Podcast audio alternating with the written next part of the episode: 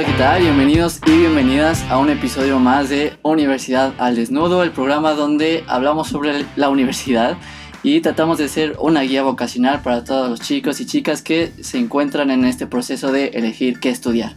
Y vamos a estar hablando sobre una carrera bastante interesante que yo, pues la verdad, no conozco mucho. Entonces, bueno, quiero darle la bienvenida, ya sin más preámbulos, a mi invitada, Patti, Patricia. Bueno, Patti, Patti porque eres amiga. Entonces, bueno, Patti, preséntate por favor, dinos tu nombre, tu edad, qué estudiaste y dónde lo estudiaste. Ok, hola Eric, es un gusto estar aquí. Bueno, mi nombre es Diana Patricia Juárez Enríquez. Estudié la licenciatura en Pedagogía en la Universidad Pedagógica Nacional, Unidad de Ajusco, y actualmente doy clases. Yeah, muy bien. Este, oye, a mí me gusta empezar toda esta conversación eh, preguntando por qué decidiste estudiar carrera. Así que en tu caso, preguntaría por qué decidiste estudiar pedagogía.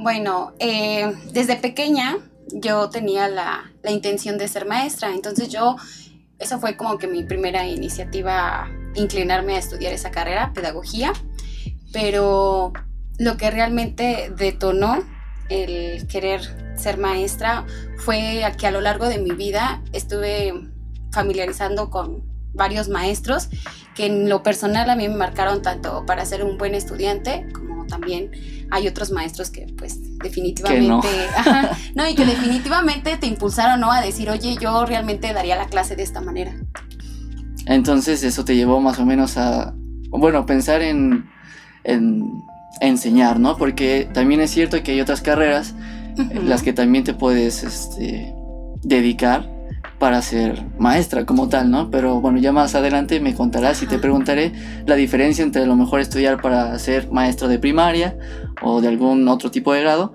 a la pedagogía como tal. Bueno, oye, este, lo siguiente es que me platiques un poco de tu experiencia así en general durante tu vida universitaria. Entonces, primero, eh, vamos a empezar bien, vamos a empezar tranquilos. Entonces, cuéntame lo positivo. me puedes hablar sobre los estudios, sobre la vida social a lo mejor, eh, cualquier cosa que te venga a la cabeza que fueron positivos durante tu carrera, eh, pues que nos lo compartas. Ok, bueno, en cuanto a la universidad, realmente fueron más cosas positivas tanto fueron mis compañeros, las personas con las que me vinculé y también el cambio, o sea, porque en este aspecto yo estudié la carrera de pedagogía en la Ciudad de México, entonces tuve que, es un nuevo dilema porque tuve que rentar allá, tuve que conocer, independizarme, entonces también como persona marcó algo muy, muy importante para mí, el generar otras responsabilidades y también, entonces en esa parte creo que como la universidad me brindó muchos servicios que pues las, o sea, los diferentes áreas como de deportes, eh, practicar básquetbol, había diferentes talleres, pintura, teatro, eh, pilates, básquet, o sea, en ese, en ese aspecto fue muy, muy rica la universidad, que te sentiste acogida, o sea, realmente el primer día de clases yo me sentí feliz. Feliz. o sea... Pero, por ejemplo, ¿por qué estudias decidiste ir a estudiar para allá, incluso aunque implicaba, pues eso, vivir súper lejos, lejos de tu familia, emprender, o sea, luego suena un poco cliché decir, ah, ir a vivir a la ciudad, ¿no? Pero sí tiene sus, no sé, sus retos. puntos, sus retos, eso. Entonces, ¿por qué? ¿Por qué hasta allá? Bueno, ahí también influyeron varios de mis maestros, igual Incluso te digo que, en eso agradezco mucho a las personas, mis orientadores, porque fue mi orientadora de, la prepa, la que me ah. inclinó a esa universidad. Pero me imagino que aún así fue difícil, ¿no? Como hablarlo con tus papás, todo lo que implicaba. Ay, no, sí. La verdad, sí, yo cuando llegué y, le comenté, en este aspecto siempre he tenido el apoyo de mis papás, es algo primordial de mi familia, o sea que siempre me han apoyado en todo lo, lo que he querido. Y esa cuestión llegué y dije, mamá, es que quiero hacer el examen allá. Y siempre me apoyaron, o sea, sí, vamos a hacerlo. Pero a la hora que ya, o sea, que sí resulté este, asignada, o sea, que sí fui asignada en esa institución, se vinieron todos los contras, ¿no? De es que está muy lejos, siempre sí. O sea que decían, a lo mejor y no queda, entonces todavía. Creo que sí, ¿eh? Créeme que. sí, porque siempre he estado, o sea, tú, tú sabes que siempre he estado como que muy muy este, apegada a mi familia. Sí. Entonces dije, sí. O sea, me, me lancé así al, a irme a Al estudiar reto. otro. Ajá. E incluso no sabía utilizar bien el metro. O sea, fueron cuestiones que, que digo, no me arrepiento de ellas. O sea, no me arrepiento de ellas y también el apoyo. Entonces fue como que desde ahí mi maestra que me inclinó a pues a hacer examen en esa escuela, Ya. igual el apoyo de mis papás y que cuando ya se, o sea, se vio el punto de que sí quedé, también, o sea, que no, que no se quedaron en, en que, ah, pues no, que ya no Siempre no. o ajá, Mm, no, ya. me apoyaron. ¿Y qué, qué fue lo que más disfrutaste durante tu periodo de universidad? Lo que más disfruté para mí fue eh, meterme a los talleres.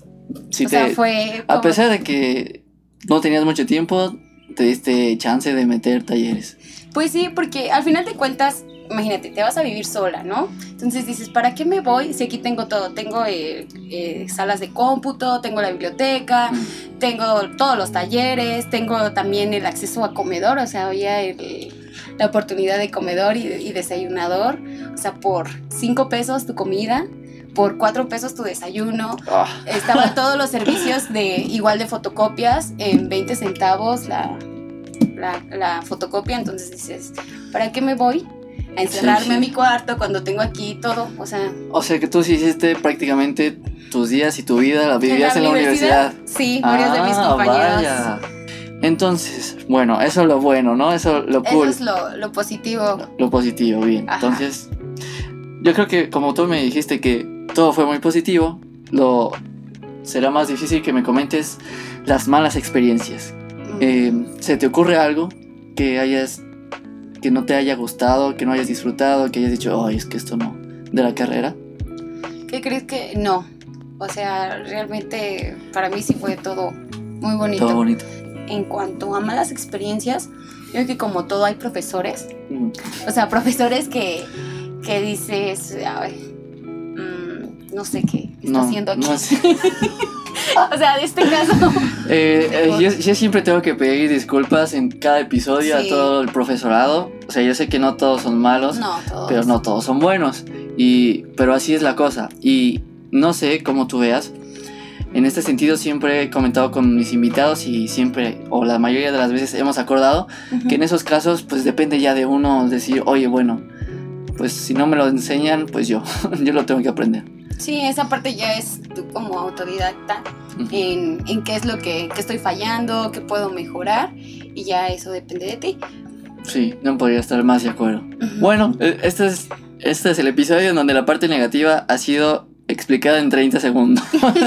Porque para Patty todo fue súper cool. Pero la verdad es que es muy bueno y también de eso se trata, decir que siempre va a haber algunas cosas negativas, pero en este caso creo que depende mucho de nuestra actitud y cómo afrontemos las cosas para no dejar que eso nos desanime o nos baje, nos quite energías. Entonces, y, por ejemplo, ¿qué fue lo más difícil de la carrera de pedagogía que digas que es lo más difícil?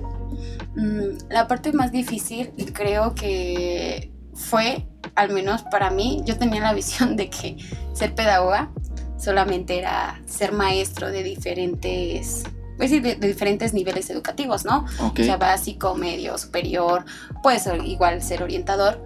Pero cuando te empiezan a ver toda ese- esa gran variedad de, de campos que tú puedes incluir, o sea, como que dices, quiero aprender más, o sea, pero es algo que no sé, pero quiero hacerlo. O sea, no sé si me explico. Esa parte de igual como presión para ti, de que tú lo tienes que saber.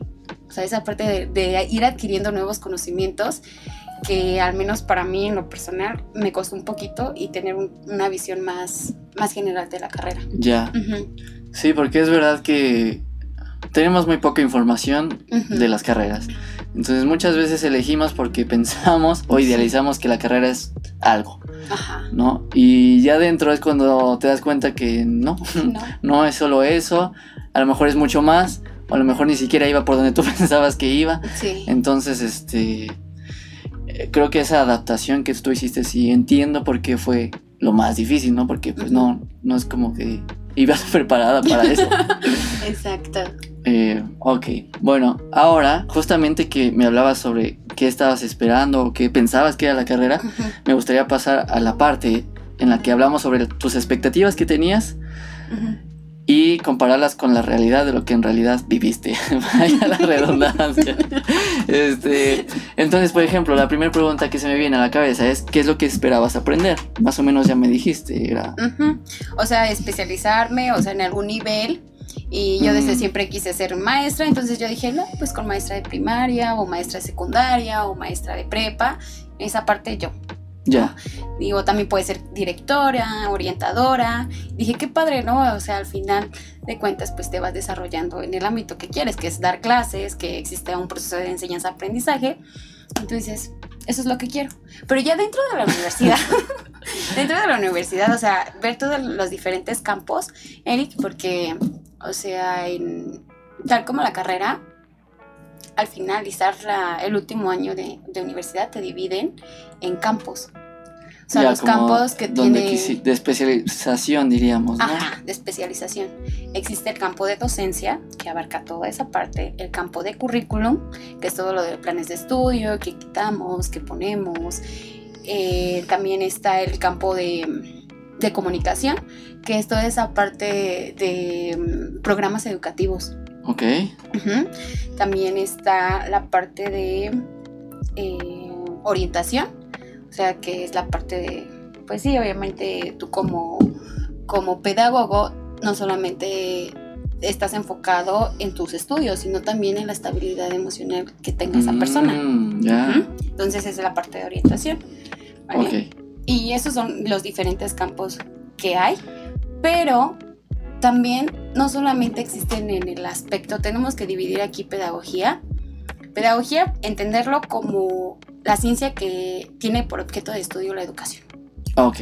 Eso es pedagogía.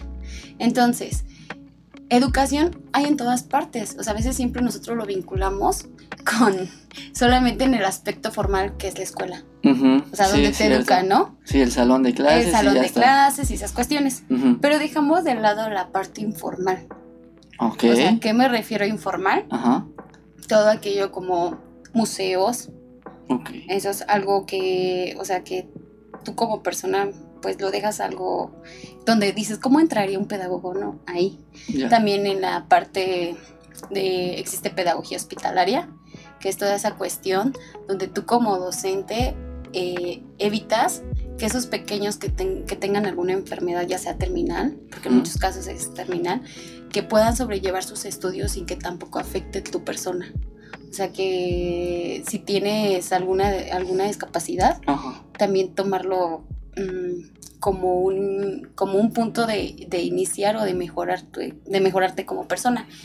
También existe la parte informal en las prisiones. O sea, es otra parte donde tú como todas las personas o aquellas personas, mujeres, que tienen pequeños y que tienen que pasar, o sea, que no tienen algún familiar y que tienen que pasar sus primeros años de vida en una prisión. Entonces ahí como pedagogo también oh, qué fuerte. Sí, porque al final de cuentas te das cuenta, ¿no? Nosotros nos desarrollamos, somos entes sociales. Entonces, imagínate si solamente lo que conoces son la, o sea, no conoces un animal, no conoces cómo es la vida detrás de esos muros.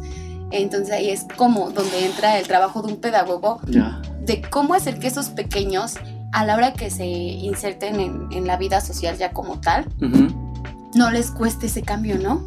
Que los pequeños, y más en niños, porque niños te llegan y, te comentan, ¿no? Oye, fuimos a tal lado y que tú, niño, dices, pues es que yo nada más he visto esto.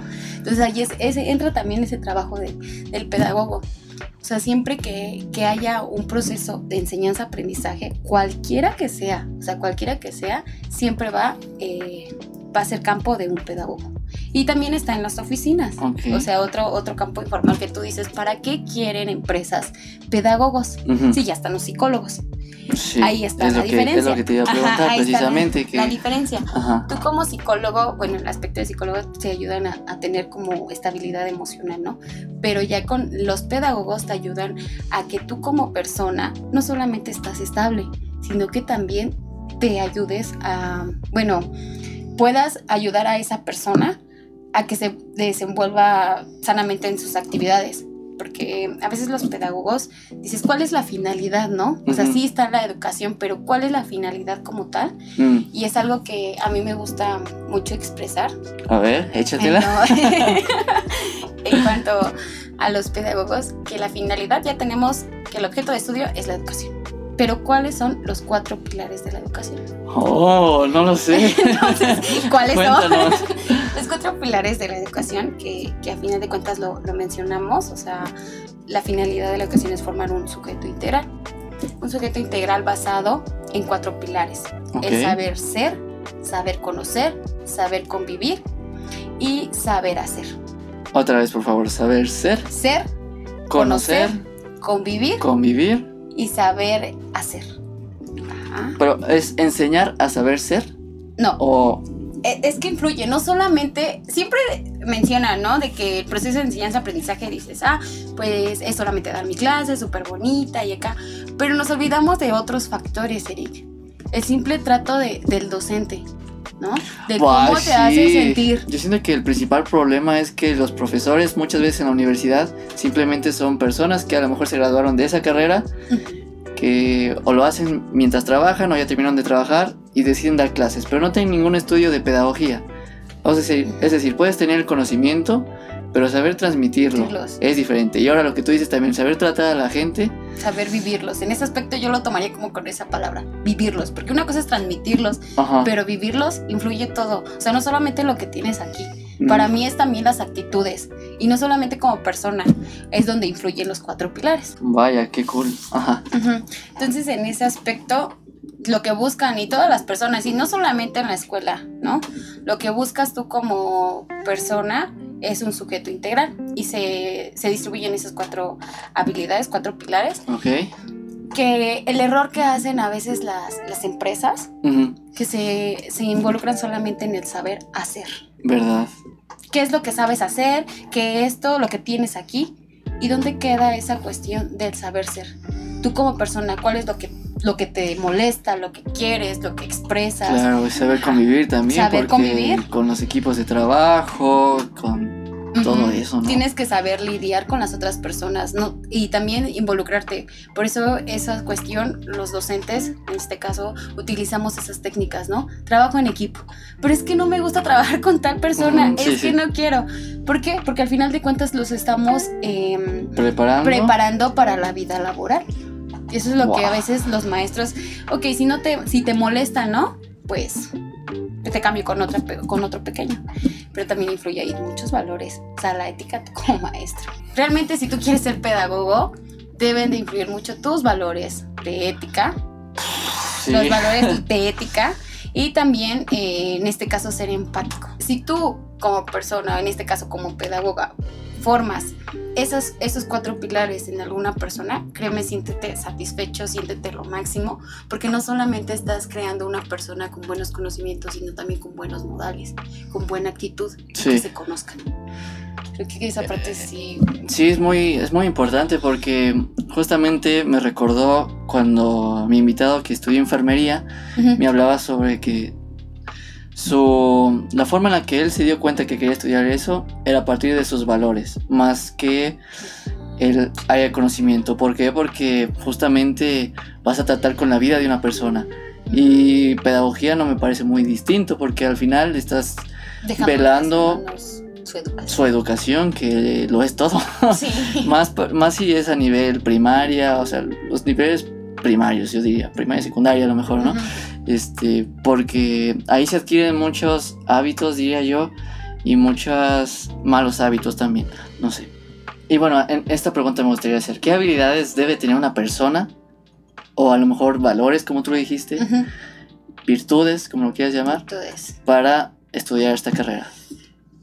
bueno, primero tienen que ser pacientes, o sea, saber Sí. escuchar, tolerantes también, ¿no? ser tolerantes, saber escuchar porque, porque a veces tú llegas como, como docente, bueno, más en este aspecto porque yo me he desenvuelto en ese en la docencia, Sí, llegas tú con tu actitud y, y no sabes qué es lo que quieren tus alumnos, o sea, tú también los tienes que conocer, o sea, tienes que ver, pero no, no es difícil hablando sobre docencia, o sea, para mí es bien complicado que una persona tenga que manejar un grupo de 50 niñitos que no se controlan entre sí.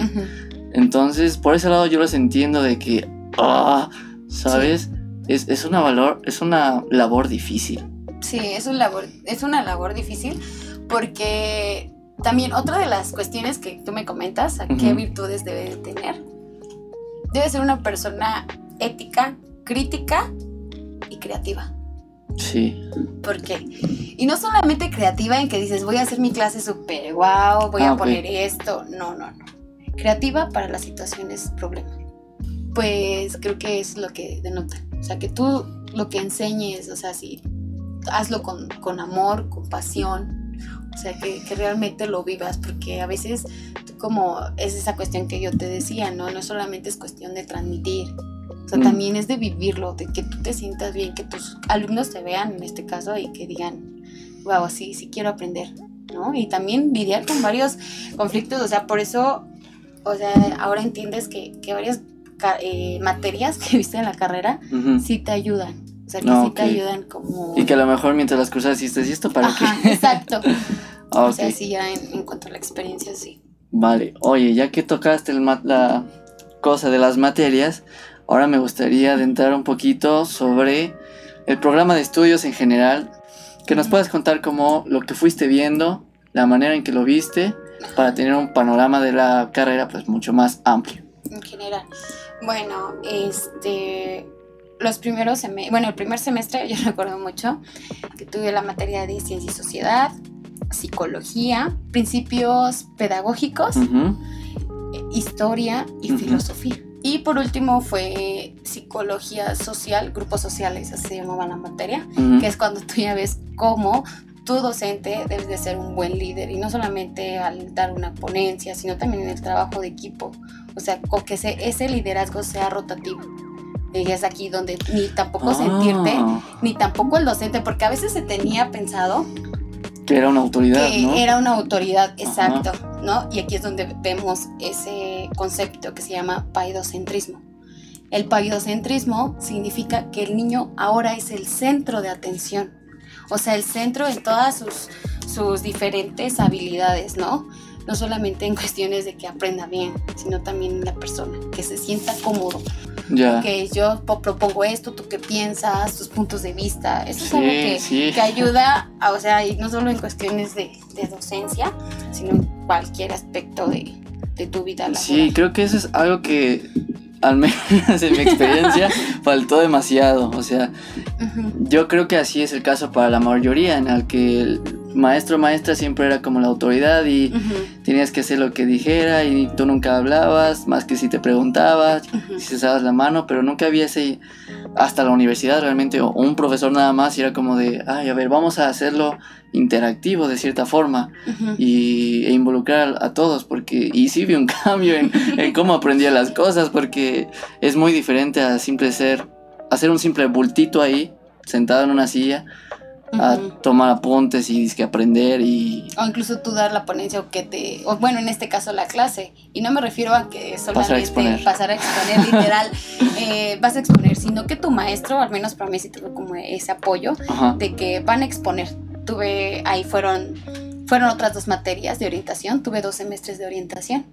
Entonces, eh, esa parte me gustó mucho de, mi maestro, porque no solamente, ¿qué van a exponer esto? ¿Cómo lo han planeado? ¿Qué van a hacer? O sea, esa parte que dices, te está ayudando, no te da los conocimientos, no te da dónde busques, no te da, te da a ti la opción libre. Te va guiando. Te va guiando. Y eso es lo que debe Es que ese es un profesor. es que ya lo, me, me, lo dijo mi amigo Oscar de enfermería. Es que. Y yo también lo pensaba si vas a ir a la escuela a simplemente leer y a escribir, pues agárrate un libro y tú lo estudias y ya está. O sea, entonces el profesor para qué es? Y pues es que es eso, es una guía porque ya tiene experiencia, porque te puede decir, oye, a lo mejor no estás viendo bien esto, velo de esta forma. O, oye, y si cambiara esto, no, son pequeñas cositas que ahí... Otra materia que yo la vinculo mucho es epistemología y ciencia, ciencia y sociedad. Ciencia y sociedad epistemología son las materias más reprobadas en, la universidad. Las más reprobadas. Las más reprobadas. ¿Por qué? Bueno, ¿de qué tratan y por qué son las más reprobadas? bueno, esta cuestión ese que a veces siempre nos han enseñado de una manera muy metódica. Ajá. Entonces, desde ahí también parte tú cómo enseñas algo. Metódico. Mm, sí. Entonces, de eso trata Ciencia y Sociedad, de conocer a tu deber y refutar incluso ideas, porque ahí nos ponían mucho a pensar, ok, ¿qué tal si siempre todas las teorías que escribieron ya están mal? ¿Ya? ¿Y dónde está ese, ese nuevo conocimiento? Y la maestra me dijo, a mí me gustaría, ¿por qué los niños, por qué los niños se llevan esa, esa mentalidad de que los científicos son loquitos, que solamente están dentro Sí, del sí, cuarto sí. y están escribiendo y cuestiones así? Y no, o sea, tenemos, porque creen que a veces igual aquí en México no hay personas que se dediquen a, a la ciencia. Ujú. Desde ahí influye. Y también tú como docente, un, un niño, y, y siento que tú como persona nunca debes de, de apagar su capacidad de asombro. Y la otra carrera, la otra este, materia en este caso que también más reprobada fue Epistemología, dijiste. Ajá. Ujú. que es igual sobre el conocimiento, o sea, te ayudan, o sea, ahí sí como que divagas en varias cosas que dices, ay, ya no sé si lo que estoy viendo es real. Ahí sí se echan su churrito. Eh, Y sí, o sea, fuimos por así como que...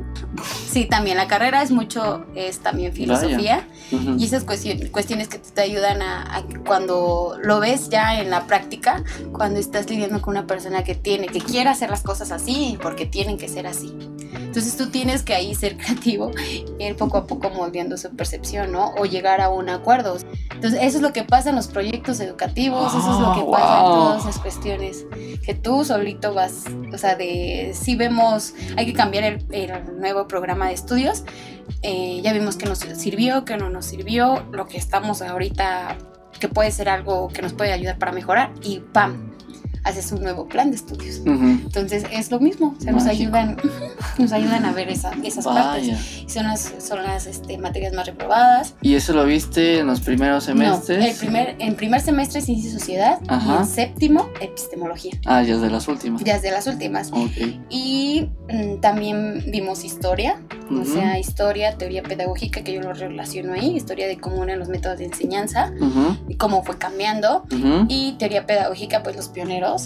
También otras materias fue currículum y que yo las vinculo, la vinculo con programación y secuencias didácticas. ¿Qué Una tienen que cosa- ver así? Ajá, ok. Currículum, eh, los temas que vas a tener o que vas a llevar en, durante tu, tu nivel educativo, ¿no? En esa materia nos ayudan a, a ver tú cómo tienes este libro, ¿no? De historia, de, de cualquier, Tema. bueno, de tema, ¿no? Y te están enseñando el tema, si tú lo darías así, tú utilizarías esos, este, esos conceptos, todas esas líneas, y ahí influye también la psicología, que tú ya viste cuál es, en qué estadio cognitivo estás. Pues sí, Entonces esa parte también ahí te ayudan a ser creativos, para eso. pero ahí es algo que también tú como pedagogo, y que todo pedagogo, eso sí, no piensen que pedagogía simplemente es, ah, me voy a dedicar a la investigación, porque también existen las, eh, Mm, ese es otro imagino, campo, claro. que es la investigación.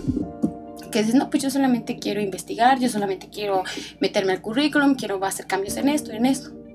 Pero ¿cómo vas a hacer cambios si tú no conoces realmente con ¿Cómo quién es? cómo es ese campo? Por eso es, es muy Ya. cierto que todo pedagogo debe de ser docente. Bueno, y es, es que estábamos en lo de las materias, ¿no? Sí. Hay más. Y, ajá, hay Ah, más. ok. Bueno, esas son como que todas. Pero ¿qué pasa el último año de la universidad? Ah. En el último año de la universidad ya es tu especialización, como lo decías, y yo me enfoqué en el campo de docencia ujú. y elegí la opción de campo que tiene el nombre de enseñanza de las ciencias sociales y formación ciudadana. ¿Por qué ese campo? Creo que como personas mm, es lo que comentabas, ¿no? De cómo vas a tú crecer como país, cómo vas a querer una buena educación si no conoces tu país, si no conoces este, cuáles son sus fortalezas, debilidades, Ujú. y es donde entra la historia. O sea, para mí la historia es la base de todo. Pues sí, lo tenemos, al final de cuentas tenemos que, que conocer la historia, también geografía, porque siento que esas materias en el plano educativo es lo que menos le prestan Nadie atención. le da atención a Nadie eso. le da atención. Es que sea, ¿sabes por qué? Porque la historia la explicas muy aburrido. mm, ¿Quién, ¿Quién quiere aprenderse fechas? ¿Quién quiere aprenderse nombres de personajes? Entonces, para mí a mí me hubiera gustado mucho. O sea, hay, hay pequeñas cosas que yo tengo mucho interés por aprender, pero que simplemente me pongo a pensar en cómo lo me lo dieron o cómo se supone que me lo tenía que aprender. Y la verdad es que me da mucha pereza. Y sí es una lástima porque llega a ser muy interesante y como tú dices, es un pilar para entender por qué estamos donde estamos y para poder tomar acción después. Entonces, esa, esa cuestión a mí me, me llamó mucho la atención por eso meterme en ese, en ese, campo, que eran esas materias, era didáctica de la historia, o sea, yo tuve en ese campo didáctica de la historia, el cómo, enseñar, historia, cómo lo tienes que, igual tuve sociología, bueno, era un sociólogo que daba, todas esas cuestiones, y otro también vimos cine educativo, entonces esa parte eh, es, es, una materia que también a mí me encantó muchísimo en el último campo. Las materias que te estoy hablando y que para mí tuvieron un gran este, impacto. Impacto fue eso. O sea, fue esa materia de cine educativo que dices, ok, la historia es súper aburrida y todo, pero no es la única forma leer los textos. También hay películas, hay cortometrajes, hay este, documentales. documentales, ¿no? Que tú, ya no es la única forma de aprender. O sea, es, es en el aspecto educativo, pero también yo lo llevaría en cuestiones cuando vas a dar una ponencia o que te das cuenta que esa empresa no tiene un buen trabajo colaborativo. Ahí yo llevaría ese método. Y otra de las materias que también vi ahí, bueno, pues, bueno, es lo del mm, didáctica de la historia, que es, o sea, que sí se Ah, que me comentaste, ¿no? De cómo enseñar historia. De partir de situaciones, problemas, o sea, si ahorita, porque votamos, o sea, a partir de, de hacer un proceso... Algo que puedas algo que a lo mejor conozcas, ¿no? Ajá. Algo que, puedas relacionar, porque si no se queda ahí flotando. Eso pasa también con las matemáticas, pero entonces sí. O sea, a partir de, de, situaciones, ah, ¿por qué votamos? ¿Sabían qué es esto? ¿Sabían que lo otro? ¿Sabías que antes las mujeres no votaban? Ajá, son cuestiones ahí que tú digas, ah, pues, o sea, lucharon muchas personas para llegar a esto, o sea, y valorarlo, desde ahí tú lo valoras. Y, qué diferente es decir, ah, en 1915 se permitió el voto. Siglo no sé qué, antes de Cristo, después de Cristo. Sí, sí, o sea, son cuestiones que, que, ahí, o sea, te ayudan a ver. Y lo más importante, o sea, hay una materia de formación, porque también, esos son de las de ciencias sociales, o sea, pero formación ciudadana. Y esa es la, la, cuestión, ¿no? Antes del ciudadano, ¿qué, qué pedía en tales años el estatus o cómo debería de ser un ciudadano? Y ahora, ¿qué ciudadano? Tú, Eric, dime cinco, cinco actitudes que debe de tener un ciudadano, el ciudadano de hoy, de 2021. Tiene que ser consciente, tiene que ser leal, tiene que ser de mente abierta, tiene que ser respetuoso, tiene que ser tolerante. Ok, muy bien. Ese es el... Bien, bravo. Entonces, esas cuestiones que, que ahorita tú como bueno, a veces te, te piden una persona y te, lo vuelvo a mencionar en el perfil de egreso. O sea, también tendríamos que hacer cambios, ¿no? ¿Qué ciudadano ya queremos formar? Y también otro aspecto muy, muy importante, que también lo vi en la formación ciudadana, que, que no solamente se queda en, la escuela y que no debemos de hacer como futuros pedagogos, en este caso los invitados que quieran ser, que la escuela es una cajita de cristal ¿no? En la escuela no pasa nada, todo es bonito y esas cuestiones. Ah, pero salimos de la escuela, ah, ya pasa que mataron a tal persona, que robaron a tal, eh, en tal casa, cositas así. Y que dentro de la escuela, por eso a veces muchos niños se sienten muy cómodos porque en la escuela es mi mundo, es, mm. ajá, se sienten muy seguros. Sí, o a lo mejor que en su casa hay violencia familiar, cosas así. Esas cuestiones. Y eso es lo que debemos nosotros como pedagogos, debemos de fomentar en, en esos pequeños, de que tenemos que la escuela y la sociedad están en una misma. O sea, que no solamente son, parte, de... Y no son, ajá, no debemos de hacer esa diferencia. Y sea, realmente lo estoy viviendo nuevamente y eso es lo que queremos, ¿no? O sea, sentirte que, que, al día de mañana tú veas tus apuntes, que solamente no lo recuerdes solamente como conocimiento, sino que también la persona que te lo enseñó, cómo lo puedes llevar a cabo, qué puedes hacer. O sea, es todas esas cuestiones que en la educación debemos de de poder emplear nuevas oportunidades, ¿no? Nuevas vertientes para poder mejorar en el aspecto educativo. Vaya, la masterclass de hoy ha estado súper buena. Eh, no, está súper bien, Yo estoy súper entretenido y súper... Te digo que no dejo de pensar en todas las posibilidades. Este, bueno, la siguiente parte ya lo platicaste un poquito, pero resumirlo, este, las opciones de empleo que tiene una persona que estudia pedagogía. Bueno, las opciones de empleo son, son bastantes, o sea, les, les comentaba que no solamente es en el aspecto formal, ser docente de, puede ser docente de primaria, de cualquier ámbito, y también ser orientador, subdirector, o sea, esas cuestiones formales, y en el aspecto no formal sería pues en pedagogía hospitalaria, en pedagogía social, que es lo de prisiones, inserción social, esas cuestiones. También podría trabajar en proyectos educativos, en en cuestiones de, pues, bueno, en el aspecto de programas educativos en cuanto a televisión. Y también de innovar, ¿no? De qué proyectos quieres hacer o propuestas. Esa parte también en ponencias, o sea, que eso ya es como en talleres que tú vas a llevar a cabo con docentes. Y también otro aspecto muy bonito que sería en museos, ¿no? Mm. Como realmente ahí está el museo y tú como todos los niñitos dar esas secuencias didácticas, porque no es lo mismo una secuencia didáctica a personas mayores, por eso ahí, es donde también necesitan pedagogos. Entonces, esas son como las ofertas de trabajo. En empresas también puedes trabajar. Ok. Esas, Súper. Y bueno, ya la última parte. Eh, sobre. este. No, no pasa nada. Sobre. Es la parte de conclusiones y consejos. Y a mí me gusta dividirla en dos. La primera parte o pregunta es: ¿qué le ¿qué consejo darías a las personas que están estudiando o que quieren estudiar pedagogía? Bueno, si estás estudiando pedagogía y quieres seguir continuando, tienes que tener presente que, realmente eso quieres, o sea, que realmente lo amas, que disfrutas de enseñar cualquier cosa, o sea, no solamente en la escuela, sino fuera a un amigo, a un familiar, cualquier aspecto, siempre es la intención de ayudar. Esa sería una cuestión. Otra cuestión, ser empático, no olvidar los valores. Eh, ser tolerante, sí ser tolerante y lo más importante saber escuchar. Ok. Saber escuchar a las personas. Súper. Y un consejo para las personas en general, no precisamente que quieran estudiar eh, pedagogía, eh, ¿qué consejo les darías para si tienen dudas en qué estudiar? ¿Qué les dirías para orientarlos a qué decidir escoger?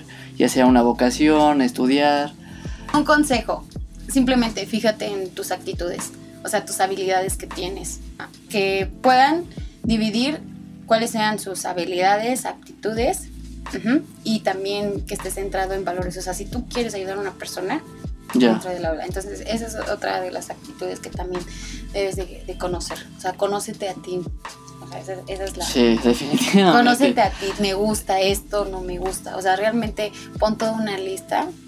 Yo es como que esas cuestiones y, que a veces tú las tienes que hacer, ¿no? Me gusta esto, lo sigo haciendo. No me gusta, lo cambio. O sea, esas, esas cosas que tú, porque a lo mejor ya puedes ir a mitad de carrera y si lo que estás viendo no te gusta, es momento de hacerlo. vámonos. Vámonos, porque ¿qué prefieres? O sea, sí. yo siento que cualquier aspecto, ¿no? En cualquier carrera o sea, si, si dices, a lo mejor sí podré ganar súper bien, o sea, y podré tener esto y, todos los lujos, pero qué feo que llegues y que lo hagas nada más por un sueldo, o que nada más porque sí, o, ah, esto es rápido. No, no, no. Entonces, esa es la, la cuestión que yo, que yo daría. Bueno, ahí está, amigos y amigas. Hoy he aprendido bastante y hoy me he dado cuenta de muchas cosas y creo que de haber conocido un poco más pedagogía, mm, quizás yo me hubiera ido por ese lado, porque a mí antes la cuestión de enseñar me parecía muy tedioso y aburrido. Así que ya sea que tenía pensado estudiarla o no, espero que les haya sido muy interesante. Para mí de verdad que lo fue y coincido con muchas cosas que dijo este, aquí la invitada Patti. Eh, Patti, te agradezco mucho que te hayas tomado el tiempo de estar aquí presencialmente porque eres la primera invitada que viene. Gracias. Entonces, gracias por abrir el espacio también, eh, por comentar todo lo que dijiste. Así que, pues nada, nos veremos la siguiente semana en un próximo episodio. Mm, la siguiente ocasión no voy a hablar sobre una carrera en específico, sino que voy a estar platicando el hecho de cuando a lo mejor es bueno darnos un receso de los estudios universitarios, o sea, de, darte tu año sabático a lo mejor si quieres, porque a veces es necesario para saber qué es lo que quieres hacer. ¿no? Entonces de eso vamos a estar hablando la siguiente semana. Saben que pueden escuchar el podcast o lo pueden recomendar si creen que a alguien le puede interesar que anda en los 18, 19 viendo qué hacer con su vida. En Spotify lo pueden buscar como Universidad al Desnudo. Ahí pues ya llevamos varios capítulos. Gracias a todos mis invitados que se han sumado. Y pues nada, este, eh, que tengan una muy linda noche, noche. o mañana, madrugada, depende a qué hora nos vean o nos escuchan. Y pues nada, gracias Pati por gracias por a ti. Eric. Gracias. Igual es un gusto estar aquí. Y cualquier duda, o sea, si en este caso llegan a escribir sobre alguna duda de pedagogía, créanme que siéntanse con la confianza de igual de comentarme sus dudas y con gran facilidad. Este, Sí, nos Pues ponemos ya. en contacto y lo resolvemos, ¿vale? sí, Eh, pues nada, cuídense mucho, pórtense mal y nos estamos viendo en el siguiente episodio. Chao.